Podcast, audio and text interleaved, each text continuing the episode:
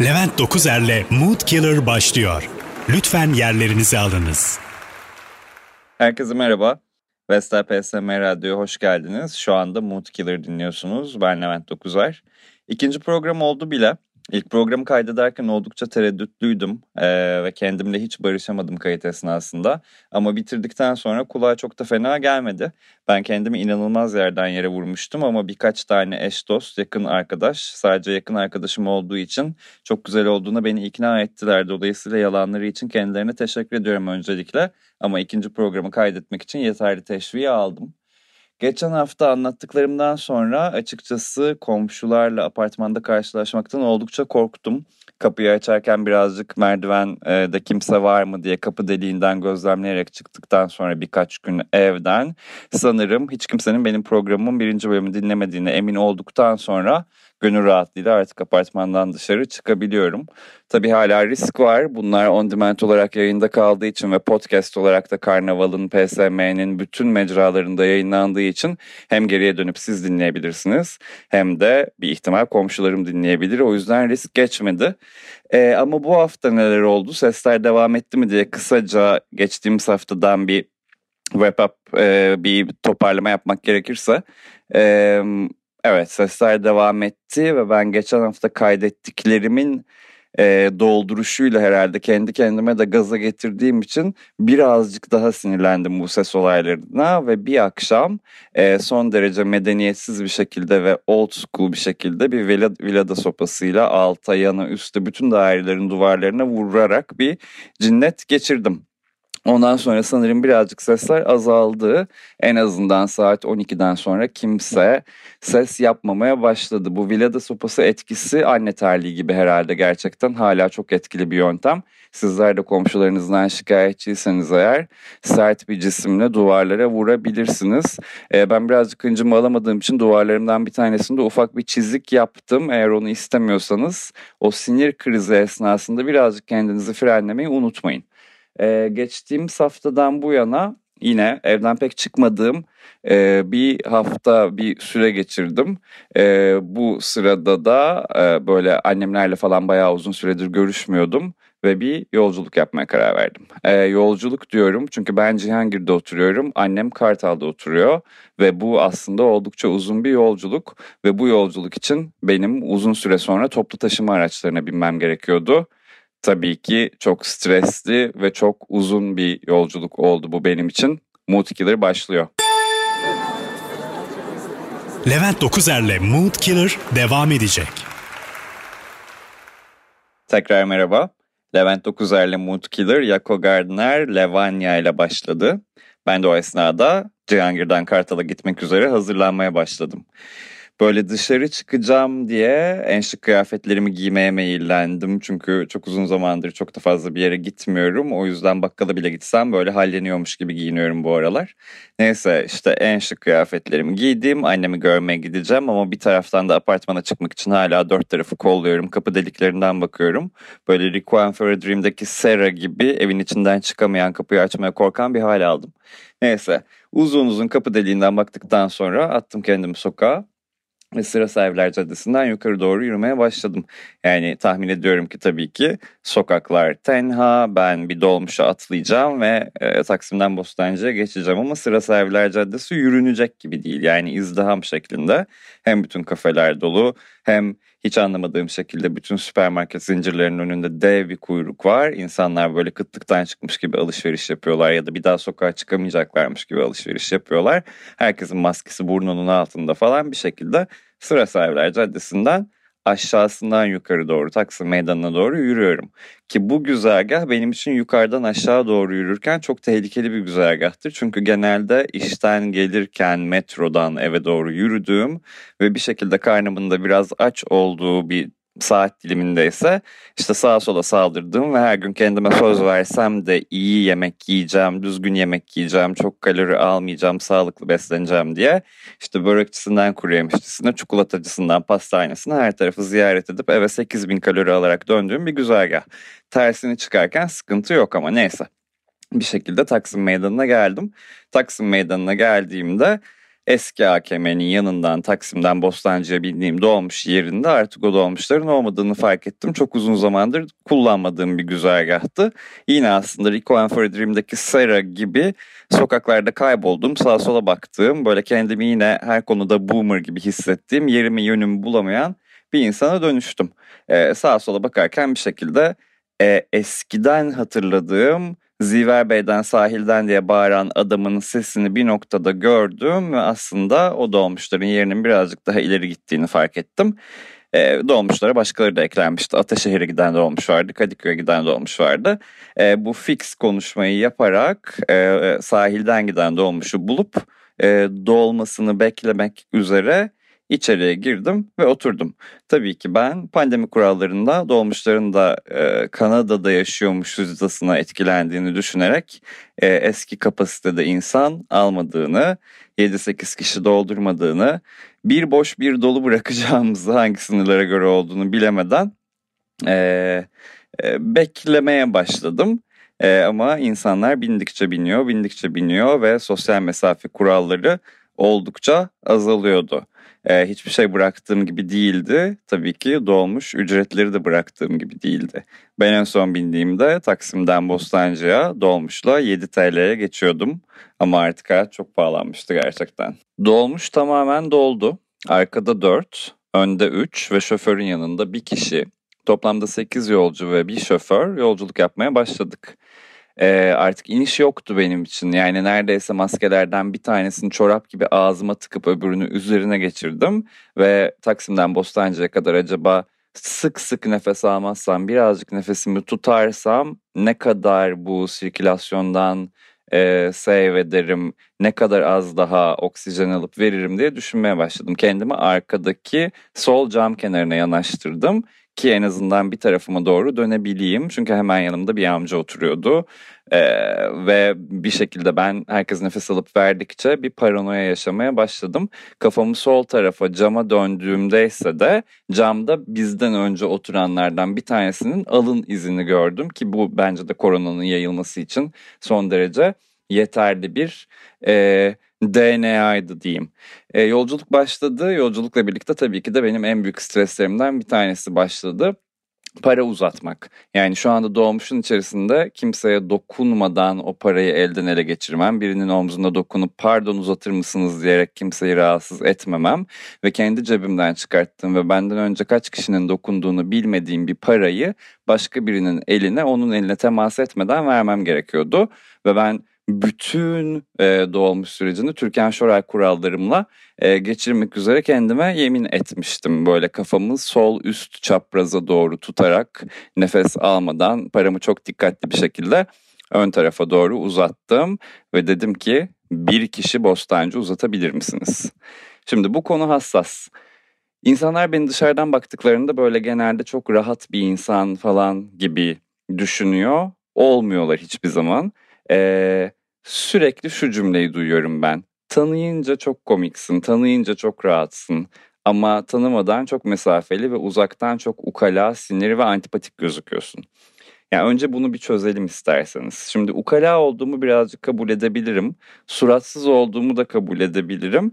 Ama mesafeli de bir insan değilim ya da yani ne bileyim soğuk bir insan değilim ama tanır tanımaz da insanların kucağına oturacak halim yok. Yani tanıyınca tabii ki de birazcık daha beni anlıyorsunuz ama son kısım önemli. Ben rahat bir insan kesinlikle değilim gerçekten. Ben gergin bir insanım. Dolayısıyla o dolmuşa binerken o dolmuşta başıma gelebilecek şeyleri hesaplıyorum. Yani aslında ben zaten güne başladığımda da ne bileyim kahvaltıdan sonra iki sigara içerim. İşte kahvemi sonra koyarım. Ondan sonra kitap okurum. Sonra bilmem ne mi yaparım diye kendimi oldukça hazırlayan planın programını yapan uptight bir insanım aslında. Bu uptight bir insan olmanın getirdiği korkunç e, durumlar var. Bunlardan bir tanesi de dolmuşta başıma gelen olay ücretini uzatmayan var mı sorusu. Yani şoför bu soruyu sorduğu noktada benim için tam olarak bir kabus başlıyor. Neler oluyor? Birkaç canlandırmayla aktarayım size. Levent Dokuzer'le Mood Killer devam ediyor. Ücretini uzatamayan var mı sorusu karşısında ben hiçbir zaman ne yapacağımı bilemedim. Senelerdir de bu böyle aslında. Sadece bu yüzden kendi arabamı da almak istedim ve toplu taşımaya binmekten vazgeçmek istedim. Çünkü ne olursa olsun ben bir dolmuşa bindiğimde ya da bir minibüse bindiğimde ya bir şekilde matematik zayıf bir şoför ya da aklında tutamayan bir şoför çıkıyor ya da evet yani bir tane kişi parasını ödememiş oluyor ve onu bulmaya çalışıyor ya da bildiği halde onu e, göstermeye çalışıyor kim olduğunu point etmeye çalışıyor diyeyim. Ama bu soruyla karşılaşacağımı bildiğim için ben gerçekten çok dikkatli bir şekilde işte önümdeki insanın omuzuna dokunarak ve kendisiyle dikiz aynasından göz teması kurarak ve şoförle de göz teması kurarak benim bir kişi olarak parayı uzattığımı teyit etmek isteyen bir insanım. Şimdi eğer herkes aynı anda parayı uzatıyorsa benimki gümbürtüye gitmesin ya da sesim net duyulmaz diye korktuğumdan herkesin para uzatmasını ve işte alışveriş kısmının bitmesini beklerim ve ondan sonra sessiz bir anda parayı uzatırım ki benim parayı verdiğim bilinsin diye. E, tüm, bu, tüm bu önlemlerime rağmen ücretini uzatamayan var mı sorusu karşısında ben sakinliğimi koruyamıyorum. Bir şekilde bende şöyle bir his oluşuyor. Herkes, şoför dahil herkes o arkada oturan saçları seyrek gözlüklü parasını uzatmadığı hissine kapılmış gibi. Herkes benden şüpheleniyormuş gibi hissediyorum. Bu gibi durumlarda mesela eğer müzik dinliyorsam hemen kulaklığımı çıkarıyorum. Çünkü şoförün parayı uzatmadığım için özellikle müzik dinlediğimi ve onun ücretini uzatamayanlar var mı sorusunu duymazlıktan gelmeye çalıştığımı zannettiğini düşünüyorum. Ve konu çözülene kadar kulaklığımı çıkartıp bekliyorum. Yine bu soru sorulduğunda dikiz aynasından şoförle göz göze gelmek aslında riskli. Uzun süre bakışırsan dikkatleri üstüne çekiyorsun. Hiç göz göze gelmeyip camdan dışarı bakarsan çok umursamıyormuş gibi gözüküyorsun. O da riskli. Sorusunun akabinde eğer çok dikkatli ve şaşkın gözlerle dolmuştaki diğer kişilere bakıyorsan hem suçlusun hem güçlüsün. Yani ödemedim ve suçu da başkasına attım mesajı veriyorsun aslında. Şimdi bunların hepsi sadece başlangıç. Benim çok çok daha ileri gittiğim durumlar var. Ücretin uzamayan var mı sorusunu sorduktan sonra böyle ölüm sessizliğine tahammül edemediğim için ben ödedim demişliğim var mesela. Şoför de bana tamam abi yani sen ödedin biz ödemeyen var mı diye soruyoruz diye yani neyse dalga geçtiği durumlar olmuştur benimle çok fazla. Ya da böyle yine bu soru karşısında ısrarlı bir şekilde tekrar tekrar ediyorsa kavga çıkartarak tüm dikkatleri üzerime çekmişliğim var. Yani doğru düzgün hesaplayın kimseyi zan altında bırakmayın şeklinde başlamış. Böyle kuş uçmaz kervan geçmez bir yerde dolmuştan inmek zorunda kalmıştım var böyle çek kenara falan deyip. Yani kime hava atıyorsun o da belli değil. Bir keresinde ben 10 TL uzattım. Öndeki sarışın hanımefendiye uzattım hatta. 3 lira da geri aldım abi. Yani ben tamamım deyip böyle bütün süreci anlattım. Ve herkesin şaşkınlıkla bana dönüp baktı ve niye böyle bir şey yaptım anlam veremediği durumlar yaşadım. Başka bir keresinde de böyle bu muhabbeti çok çok uzattım be kardeşim abi Kadıköy daha şuradan rahat rahat yolumuza gidelim deyip çok bonkör davranıp paramı ödediğim halde bir kişinin daha parasını ödediğim ama yine de sanki ödemeyen benmişim gibi tüm dikkatleri üzerine çektiğim durumlar da yarattım. Eğer şanslıysam ve önde oturuyorsam yani şoförün yan tarafında oturuyorsam ücreti uzatamayan var mı sorusunun akabinde şoför amcamın oğluymuş gibi böyle omzumla şey dirseğimle dürtüp beni biliyorsun zaten yani demin ben elden verdim yanında oturuyorum falan gibi garip garip tavırlar da üstleniyorum. Dolayısıyla ücretini uzatamayan var mı sorusu benim için tam bir kabus. Bu sebeple de evet ben rahat bir insan değilim. Yani dışarıdan nasıl gözüktüğümü bilmiyorum. Evet dışarıdan çok soğuk, ukala, suratsız ya da mesafeli gözüküyor olabilirim. Bunlar doğru değil ama doğru olan bir şey var. Ben rahat değilim. Tanıyınca seversiniz beni. Evet kucağınıza oturmayacağım muhtemelen ama tanıyınca komik, tanıyınca muhabbet iyi, tanıyınca suratı birazcık daha mimik yapan bir insanım. Levent Dokuzer'le Mood Killer devam ediyor. Vestel PSM Radyo'da ben Levent Dokuzer'le Mood Killer dinliyorsunuz. Mood Killer devam ediyor. Bir ara verdik. Önce Moguera'dan Lost Minds Office dinledik. Hemen ardından da Concrete Knives'tan On The Payment geldi. Bu ara iyi oldu. Ben de biraz önceki bu para uzatma muhabbetinden dolayı anlatırken bile sinirlenmiştim ve strese girmiştim. Benim için de bir nefes molası oldu. Ama bütün stresler bitti zannediyorsanız yanılıyorsunuz. Çünkü herkes parasını alacağını vereceğini bitirdikten sonra biz yolculuğa başladık. Ee, ben de böyle ortamla ilgilenmiyormuş gibi zaten paramı verdiğim için ve suçlandığımı düşündüğüm için bu soru e, sonrasında e, telefonumla oynamaya başladım. Ve birazcık yol ne kadar sürecek diye işte haritadan, navigasyondan girip e, trafiğe baktım. Ve Taksim Bostancı aralığını 15 dakikada ve yemyeşil verdi. Şimdi bu benim için korkunç bir şey. Birçok insan için iyi olabilir ama bu şu demek sarı dolmuşlar inanılmaz hızlı bir şekilde köprüden geçecek ve o yolda sürat yapacaklar. Şimdi ne demek istediğimi anlamayanlar için e, aslında özet geçeyim. Ben arabadan çok korkuyorum. Özellikle de arabayı ben kullanmıyorsam. Bu korkuyu neden edindiğime dair de hiçbir fikrim yok. Çünkü ne büyük bir araba kazası geçirdiğim ne böyle bir hikayem oldu vesaire. Ama bir şekilde özellikle de o hızlı giden sarı dolmuşlardan ya da boş yollarda çok hızlı giden taksilerden özellikle mesela havaalanı dönüşü vesaire gibi yollarda nedense inanılmaz stres oluyorum ve son zamanlarda kendime şöyle bir şey geliştirdim. Taksiye biniyorsam yapabiliyorum tabii bunu. Ya merhaba kusura bakmayın ben e, çok korkuyorum. Çok korkunç bir trafik kazası geçirdim. Taklalar attım o yüzden yani yavaş gitmenizi rica edeceğim. Böyle bir fobim var falan diyorum. Takside bu anlaşılır bir şey ama dolmuşta yapacak bir şey yok. Manyak gibi dolmuşa biner binmez. Kusura bakmayın yavaş gider misiniz de diyecek halim yok. Eee ben mesela askerden e, dönerken o arada acemilikle normal askerlik arasında boş bir günüm vardı ve Kütahya'da yapıyordum askerliğimi. Annemler de hani çok az vakit var diye bir şekilde böyle şoförlü bir özel araç tutmuşlardı. Mesajı aldınız diye düşünüyorum.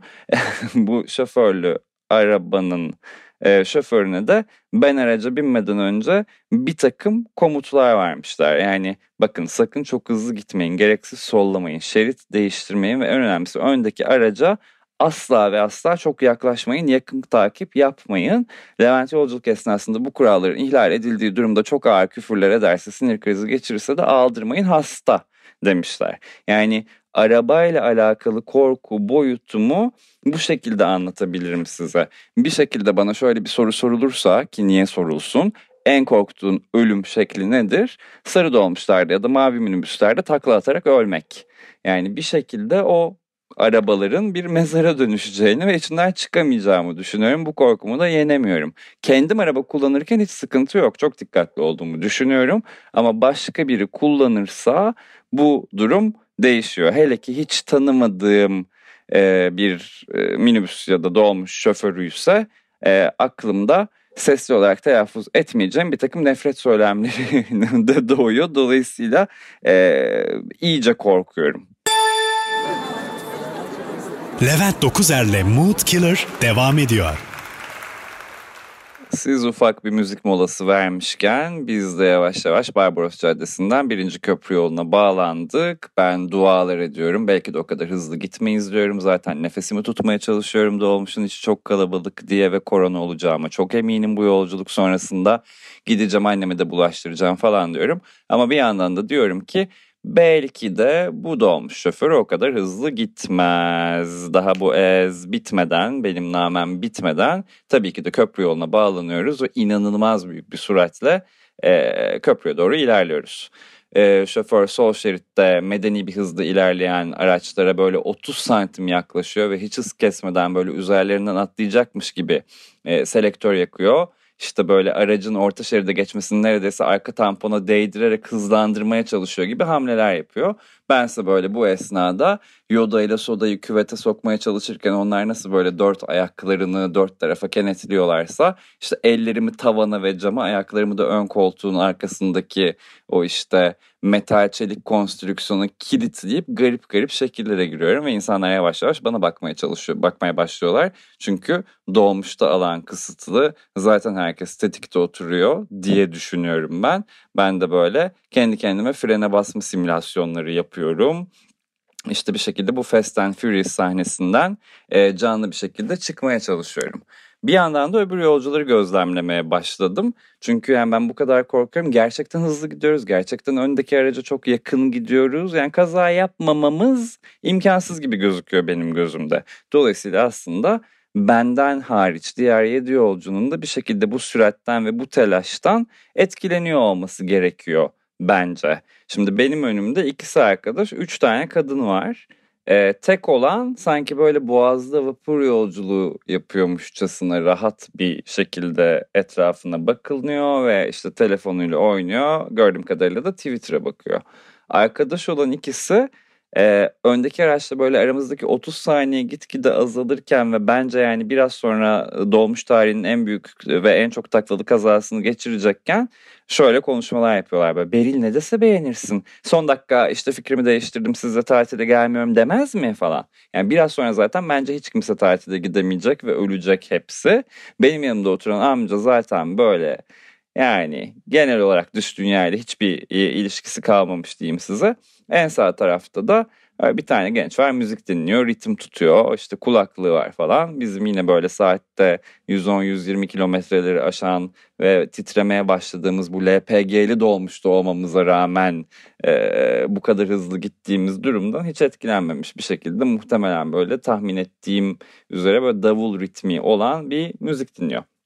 Ben işte arka koltukta kenetlediğim yerde hala böyle bir frene basıyorum, camları itiyorum, yerlere daha sıkı basıyorum falan.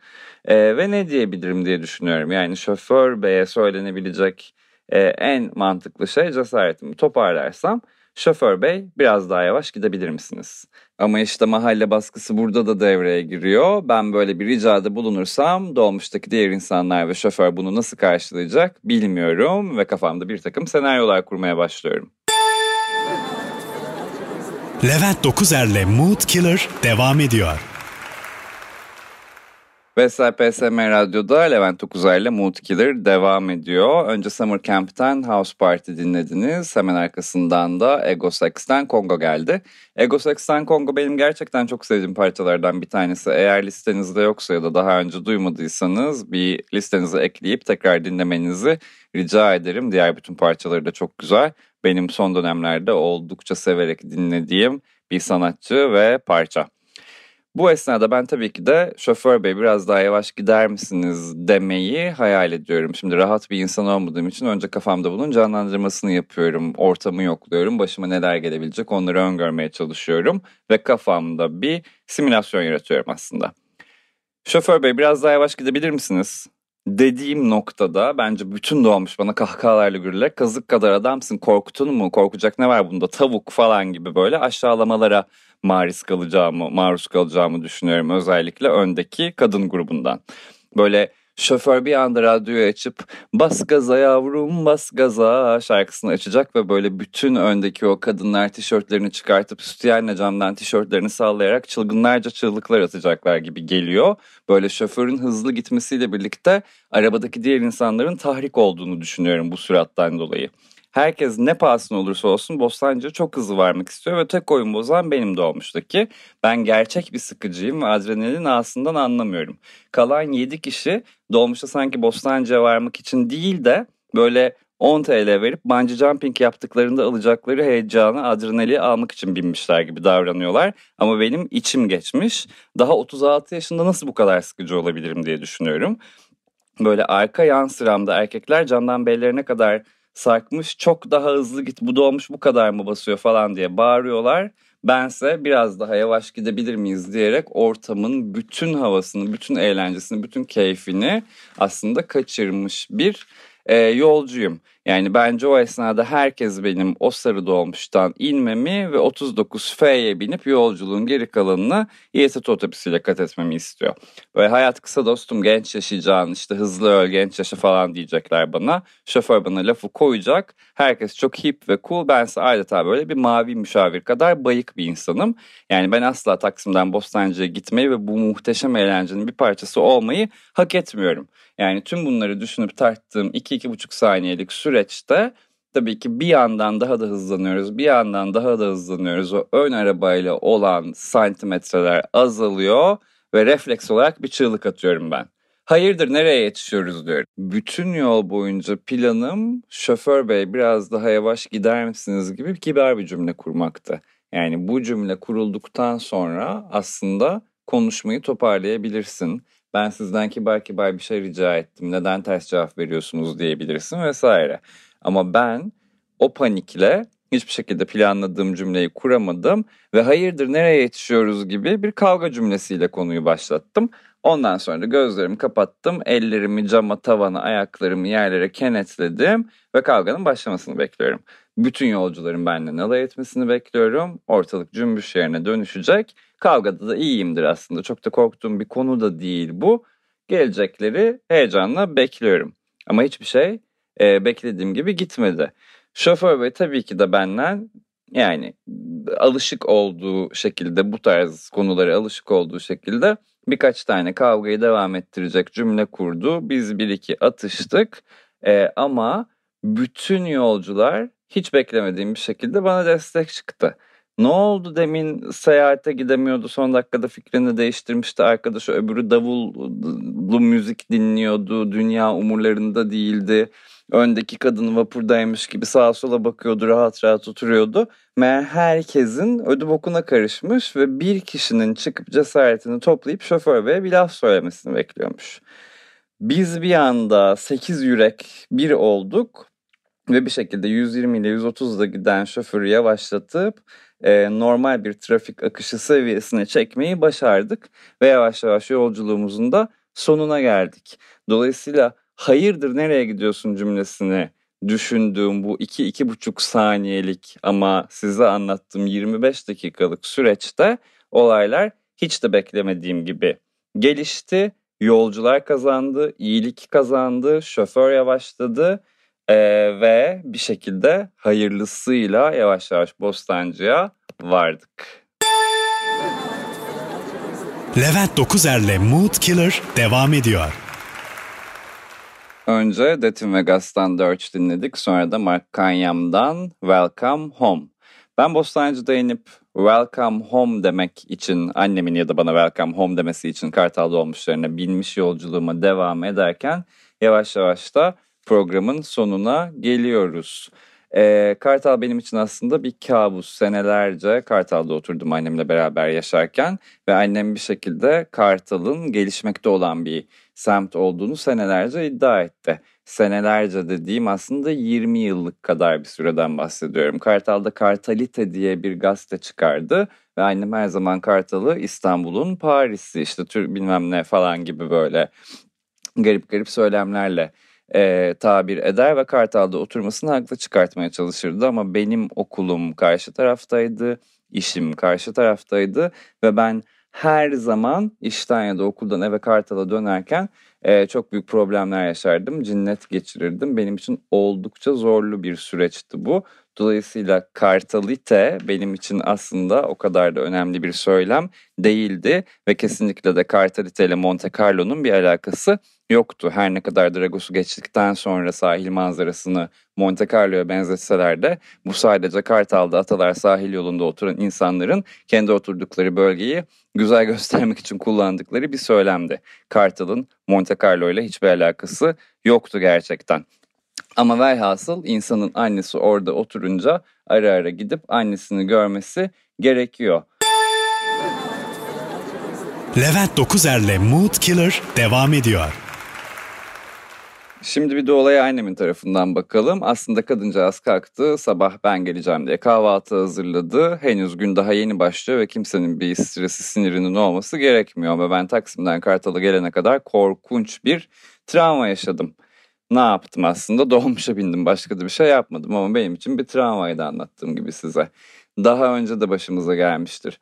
Ben eve girdim. Annem de bana hoş geldin dedi. Şimdi birazcık geri dönelim. Kartal'dan taşınmama, kendi evime çıktığım güne dönelim. Ben işten sonra master'a gidiyordum ve master'ım akşam okuluydu. Dolayısıyla 7 ile 10 saatleri arasındaydı.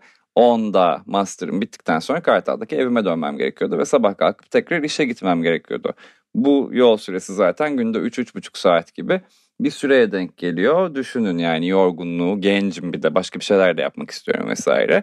Bu master'dan çıkıp eve döndüğüm bir akşam annem bana hoş geldin dedi. Ben de hoş gelip gelmeyeceğimi düşünene kadar Kartal'dan ev almasaydın deyip camdan atlamaya kalktım. Bunu abartmıyorum. Gerçekten cama çıktım ve camdan atlamaya kalktım. Ertesi günde Kartal'dan taşınmaya karar verdim ve Cihangir'deki evimi tuttum. Dolayısıyla bu sabah kahvaltısı için de anneme gittiğimde bütün bu yolculuğun sonunda annem bana hoş geldin dedi ve korkunç bir kahvaltı geçirdik. VSPSM Radyo'da ben Levent Dokuzer'le Mood Killer'ın sonuna geldik. Nefes nefese anlattığım bir ikinci bölüm oldu. Belki ilk bölüme göre biraz daha rahat anlatmışımdır anlatmak istediklerimi. Eminim bir sonraki bölümde biraz daha iyi olacaktır. Ben de dinledikçe öğreniyorum, yorumları aldıkça kendimi geliştiriyorum. Umarım siz de keyifle dinliyorsunuzdur. Ee, tabii ki Kartal'ın bir de dönüş yolu vardı. Ama Kartal'ın dönüş yolu temelliydi. Dolayısıyla belki önümüzdeki haftada Kartal'dan Cihangir'e taşımamı ve Cihangir'de kendime seçtiğim ama Kartal'dan çok daha kriminal olan bu sokağın hikayelerini anlatabilirim. Kapanış şarkısı The Blaze'den Territory. Hepinize şimdiden iyi haftalar. Umarım pazartesi sendromunuz çok korkunç değildir ve ben modunuzu daha fazla düşürmemişimdir.